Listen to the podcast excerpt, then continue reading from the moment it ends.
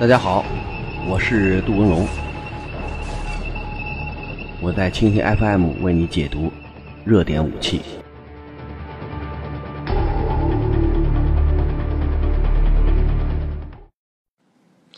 大家好，一天一种武器，一天一个视角，我是杜文龙，我在蜻蜓 FM 为您解读新闻中的武器。呃，今天咱们聊一种特殊的武器。呃，朝鲜进行了氢弹的试爆。我们今天的题目应该是有小当量氢弹吗？呃，今天嗓子不好，抱歉，今天的音质可能会受到一些影响。呃，我会尽力把我所有的话说得清楚。呃，氢弹应该属于第二代核武器，因为第一代武器呢是原子弹，第二代武器呢叫热核武器。那么，之所以有第二代核武器，是由于第一代核武器原子弹的爆炸当量不够。你比如说，它的爆炸当量一般在几万吨到几百万吨。如果对大城市和重要目标进行杀伤，那么这种武器装备有可能威力不足，产生的后效没有办法达到核突击所需要的最最理想的状态，所以要研发第二代热核武器。那么氢弹它的杀伤爆炸威力比原子弹要高很多倍，所以它的当量一般在几百万吨到几千万吨。所以大家印象最深的就应该是沙皇的恐怖伊万这种氢弹。嗯，当时按照苏联的估计，应该是一亿吨当量。那最后由于一亿吨当量的爆炸会在这个地区产生非常严重的破坏效果，所以最后把它降低到了五千万吨。即使这样，在新地岛，呃，这道太阳之火也把西伯利亚和阿拉斯加闹了好长时间，才恢复了正常。因为当时执行轰炸任务的图九五轰炸机在降落之后，它的银灰色机身。几乎变成了黑色，而且这种颜色，飞行员说我从来都没有见过，所以形成了这种杀伤破坏效果，是由于大家对威力的追求。那么能不能够实现氢弹的小型化？从目前看呢，这是一个非常难的技术难题。大国包括核大国都进行过各种实验，但是没有把氢弹进行小型化的这种结论。所以目前看呢，氢弹的小型化只是一个梦想。到现在还没有办法进行可控的氢聚变，所以大家目前熟悉这种原子弹的缓慢释放或者是可控释放，就是现在的核电站，我可以根据需要来释放它的能量，释放它的这种效果，形成和平利用核能的一种方式。但是没有人听说过能够把氢弹呃这种聚变反应驯服，所以目前要驯服氢弹靠什么？它不是靠现在。呃，原子弹进行缓慢释放的这种核电站的效应，它只能用能量来约束能量。就目前，如果产生了这种聚变效果，没有任何一种材料，包括地球上的已知材料，能够约束氢的这种。聚变反应，所以最后想出的办法就是用能量的围墙来约束能量。当然了，这种说法有可能比较这个深奥，或者是比较不好理解。实际上，目前对于呃氢弹的聚变，国际上的通行做法就是这道围墙绝不是地球上的已知物质，也不是目前我们知道的自然界中的任何物质，而是一种能量场。那么这种能量场，它依靠电磁能或者其他的这种能量场来聚集，最后它所形成的这种能量场是不让聚变的能量外泄，所以通过这种呃能量的牢笼来捆扎氢弹的。呃，这种约束的环境是目前各个国家对可控氢聚变的一种追求。到现在，这种牢笼依然没有捆扎结束。到现在，也没有任何一个国家说我具备了可控氢聚变的一种效果。所以，目前氢弹包括现在的聚变，只能破坏性的使用，就只能够在呃爆炸地区进行核突击。所以，现在要对它进行约束，现在是一个不可能完成的任务。所以，如果要想实现，现在氢弹的这种小型化、低当量化，现在是一个世界性的难题。如果我们按照这种难题的这种呃难度去推想，大国没有办法完成这种小当量可控化，那凭借朝鲜目前的核能力，能不能够完成？这个恐怕结论非常简单，百分之九十九点九没有办法实现氢弹当量的小型化。那么为什么这次当量不大？但是朝鲜信誓旦旦地说，我的确是进行了氢弹的爆炸，而且还是一个完美的带引号的这么一个爆炸。我想有可能在原子弹的爆炸过程中，它加入了氢弹的一些元素。这种元素呢，有可能是一种试验，也有可能是一种过渡。因为对氢弹，各位了解都很深入，它无非是以原子弹作为引信的一种核爆炸，或者叫高端核爆炸。它要通过原子弹的这种引爆，实现一些临界条件。那么在这些临界条件下，氢的原子才有可能燃烧，燃烧之后才有可能形成聚变。如果在这个过程中是一种不完美的聚变，不完整的聚变也不能够排除，在整个的试验过程中，由于这种所谓不完美的、不完整的聚变，放大了原子弹的功能。所以这次无论是从震级上看，呃，从它的呃这种后效上来看，它跟一般的大当量原子弹爆炸好像没有太大的区别。但是从震波反应和其他的这种反应上看，好像又有一点区别。所以我们有理由认为。既然朝鲜是信誓旦旦地说是氢弹的爆炸成功，我们可以把它理解成是原子弹爆炸下引发的不完美或者不完整的这种氢弹试验。所以目前看呢，把这种呃完整的氢弹爆炸或者是这个聚变装置的爆炸，呃，加给朝鲜。有可能还呃不够这个依据不够充分，从目前看呢，有可能是加入了某种氢弹聚变的物质，形成了这次核爆炸。从目前看，我们去分析整个的这种反应和自然条件的一些基本数据，那么得出这个结论应该是相对客观。所以我们可把目前这种爆炸称为助力原子弹爆炸。有的也有叫这个呃附加原子弹爆炸，当然无论是叫什么，它的这种中间的元素应该是一致的。呃，中间的确有一些氢弹的，当然了，这个氢弹是一个带引号的氢弹，这种氢弹的元素的介入，并不是真正意义上的完美的氢弹爆炸。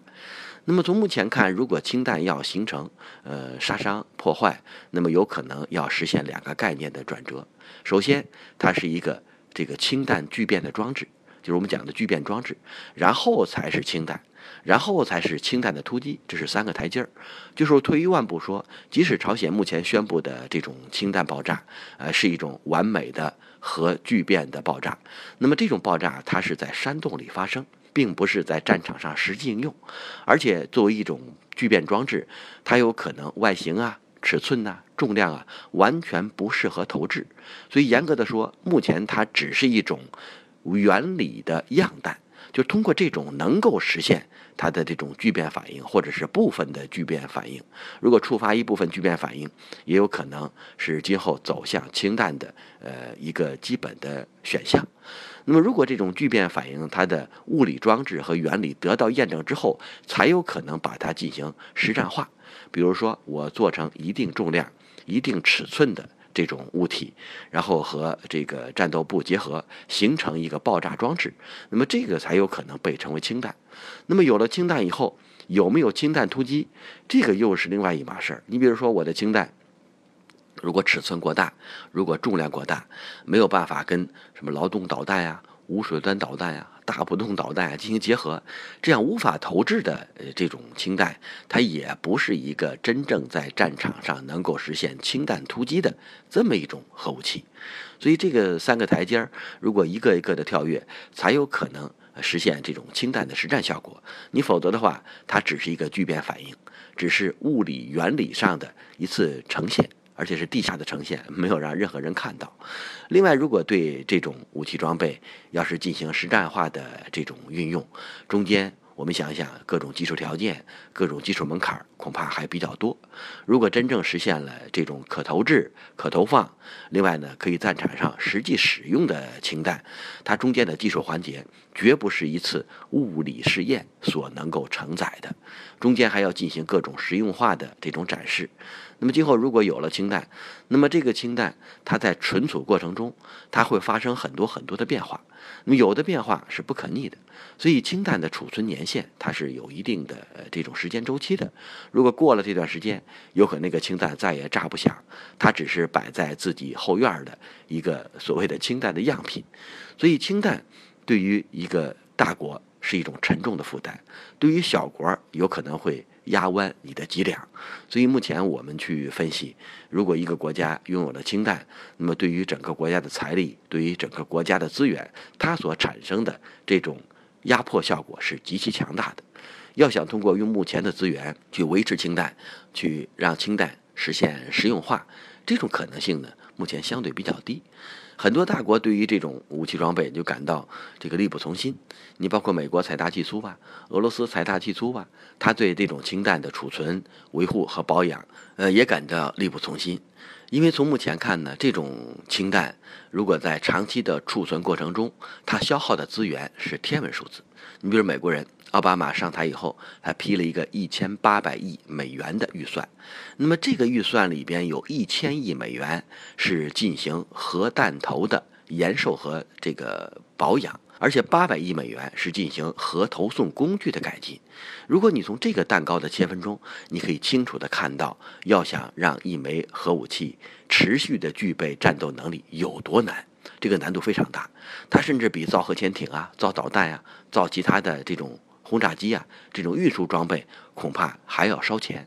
所以氢弹包括核武器的这种呃实用化和延寿，呃让它保持良好的技术状态，这是一个烧钱的工程。如果没有大把的钱可以去跟进，要想实现战斗部的可持续堪用状态，这个中间所发生的这种资源保障是非常难的。如果没有强大的资金链，没有成堆的美元供你去燃烧、供你去供给，呃，它这种核武器不可能长时间的保持作战能力。所以很多国家这个核武器，它不是造不起，它是养不起，养得起之后呢又销毁不起。所以这三个不起如果放在一起，你可以想象，造一个弹很容易。只要你有这个一笔足够的钱，有足够的决心，可以把它造出来。但是要想让它在一段时间内长期使用于可用状态，这个难度又比较大。所以从目前看呢，核武器它是一个国家的战略重锤，能够让自己不受别人欺负。但是同样，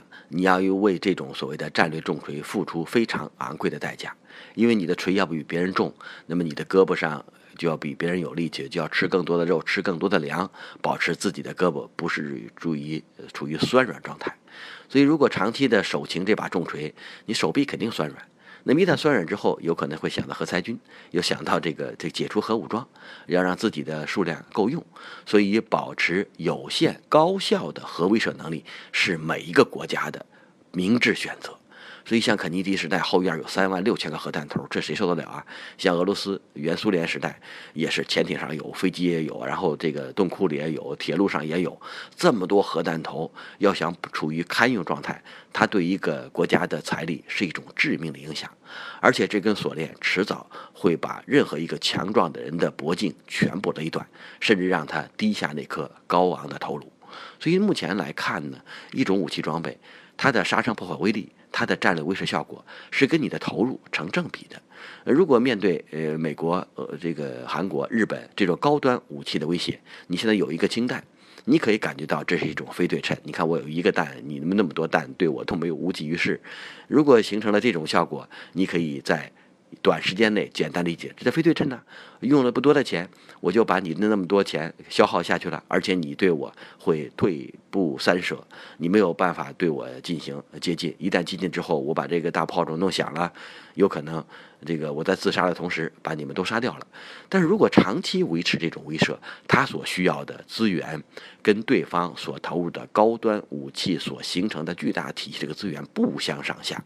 因为威慑能力的购买力，或者是购买威慑能力和实战能力，你所使用的钱，绝不是现在我们想象中的一部分或者是局部。因为如果采用一个长的周期来计算，它所付出的这种资源是大致相当的。你否则的话，孰强孰弱，靠什么体现呀？它绝不是靠一两个氢弹、一两个原子弹或者一两个投射工具就能够震慑对方，它靠的是一种综合能力。那么这种综合能力对于核武器来讲，它是在一个相当长的时间内保持高效可靠的核威慑能力和核打击能力。如果在很长的时间内让你那几个氢弹、几个原子弹始终保持绿灯状态，你必须投钱。如果没有钱，它会衰减。如果你不投入不保养，它有可能会失效，在作战过程中有可能能扔出去，但是响不了，或者是能炸响，但是它的杀伤威力跟你预想中的这种差距要大得多。所以，对于小当量氢弹，对于长时间能够发挥作用的氢弹，咱心里还真的有点数，不能人家说啥咱就跟着信啥，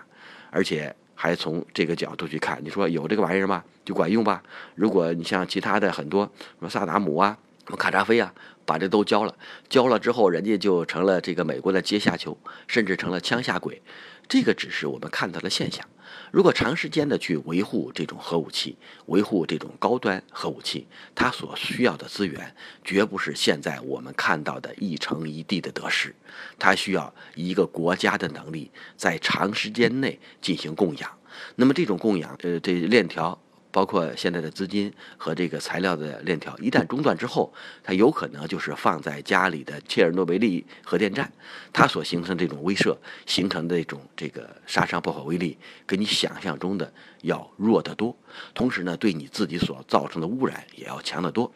非常抱歉，感冒没好，已经三天了，说说就咳嗽，直播还能憋得住，有的时候在录音的时候，这个呃，真是忍不住了，抱歉了各位。